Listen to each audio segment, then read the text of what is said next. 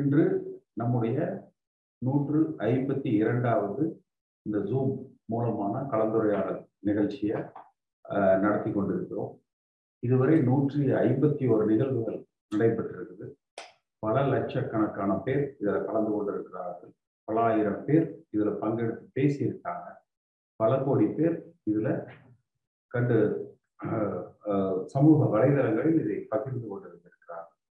ஒரு நல்ல கருத்துக்களை இன்றைக்கு இந்த தேர்தலுக்கு பிறகு, சட்டமன்ற தேர்தலுக்கு பிறகு இந்த அரசாங்கத்தில் இருக்கிற குறைகளை, மக்களுக்கு ஏற்படுகிற பாதிப்புகளை, அதிமுக தொண்டர்களது கருத்துக்களை பகிர்கிற தளமாக இருக்கு.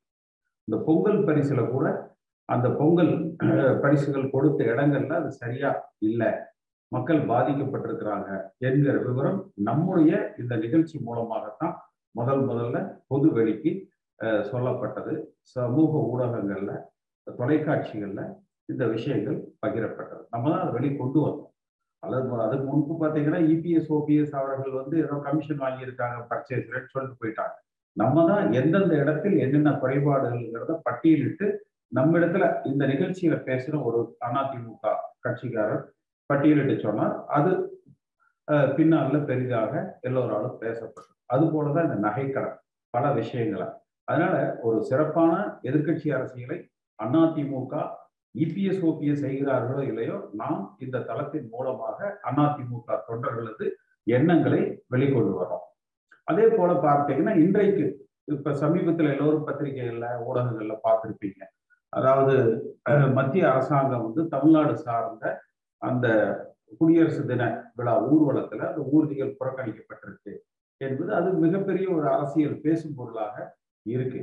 அப்ப பாரதிய ஜனதா கட்சியும் திரு மோடி அவர்களும் பார்த்தீங்கன்னா தமிழ்நாட்டு மக்களிடத்துல அதிக வெறுப்பை சம்பாதித்துக் கொண்டிருக்கிறார்கள். இந்த நேரத்துல வந்து விடாப்பிடியாக நாங்கள் அவர்களோடு மட்டுமே இருப்போம், அவர்களை ஆதரித்து செயல்படுவோம் என்பது வந்து அதிமுக வாக்கு வங்கியை சிதறடிக்கிற செயலாக இருக்கு. மக்கள் மத்தியில ஒரு ஏற்றுக்கொள்ளக்கூடிய வகையில் அது வந்து அமையல. நாம் பாரதிய ஜனதா கட்சியோடு கூட்டணி வேண்டாம். ரெண்டாயிரத்தி பதினாலுல அம்மா அவர்கள் எடுத்த முடிவை போல, மோடியா லேடியா என்பதை போல, நம்ம பாரதிய ஜனதா கட்சியையும் எதிர்த்து ரெண்டாயிரத்தி பதினாறுல சட்டமன்ற தேர்தலை சந்தித்ததை போல பிஜேபியும் எதிர்த்து நிற்கணும்.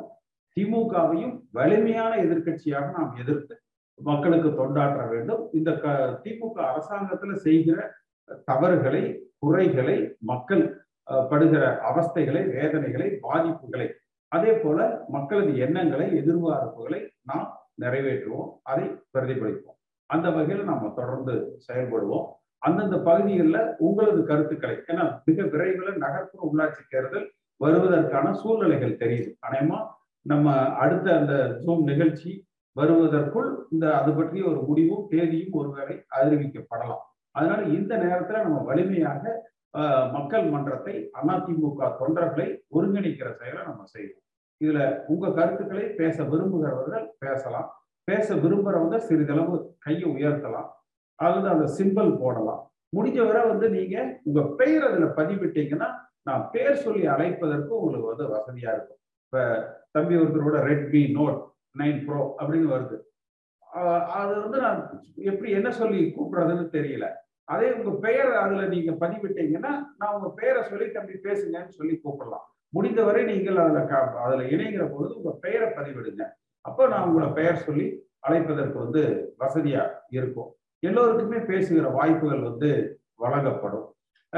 இது நிச்சயமா நம்ம வந்து இதை யார் யாரை ஆதரித்தும் இல்லை, யாரை எதிர்த்தும் இல்லை. அதிமுக கட்சியை பலப்படுத்துவதற்கு திராவிட முன்னேற்ற கழகத்தையும் பாரதிய ஜனதா கட்சியையும் அவர்கள் செய்கிற தவறுகளை எதிர்த்து குரல் கொடுக்கிற தளமாக, மக்களுக்கு பயனளிக்கிற செயல்களை செய்கிற தளமாகத்தான் நம்ம இதை செயல்படுத்தி கொண்டிருக்கிறோம். பேச விரும்புறவங்க பேசலாம். இன்னைக்கு வந்து இது வரைக்கும் இருபத்தி நாலு பேர் பேசியிருக்கிறாங்க. ஒவ்வொருத்தரையும் அந்த முன்னால் அந்த பைக்ல கொண்டு வந்து அவங்களை அந்த கருத்துக்களை பகிர வைப்பதற்கு, பேச வைக்கிறதுக்கு ரொம்ப சிரமப்பட வேண்டியதா இருக்கு. அது அந்த சிக்னல் கிடைக்கிறது இல்லை. அப்புறம் அடுத்து அது என்ன பேசுறது, எப்படி பேசுறது அப்படிங்கிறது அது ஒரு ரெண்டு மூணு மீட்டிங் போனா அவங்க எல்லாமே பேச ஆரம்பிச்சிருவாங்க. நம்முடைய நோக்கம் அப்படிங்கிறது அந்த அதிமுகவினுடைய உண்மை விசுவாசிகளை ஒருங்கிணைக்கணும். அவர்களுக்கு ஒரு அரசியல் விழிப்புணர்வு, எது சரி எது தப்பு, இந்த கட்சி என்ன செய்யலாம் என்ன செய்யக்கூடாது என்பதை அந்தந்த பகுதிகளில் எடுத்து சொல்றவங்களா இருக்கணும். இவர்கள் எதிர்காலத்துல அந்த தலைமை பொறுப்புகளுக்கு வந்து வரணும். அந்த அதிமுக தொண்டர்களை பேச வைக்கணும், களத்துக்கு கொண்டு வரணும்.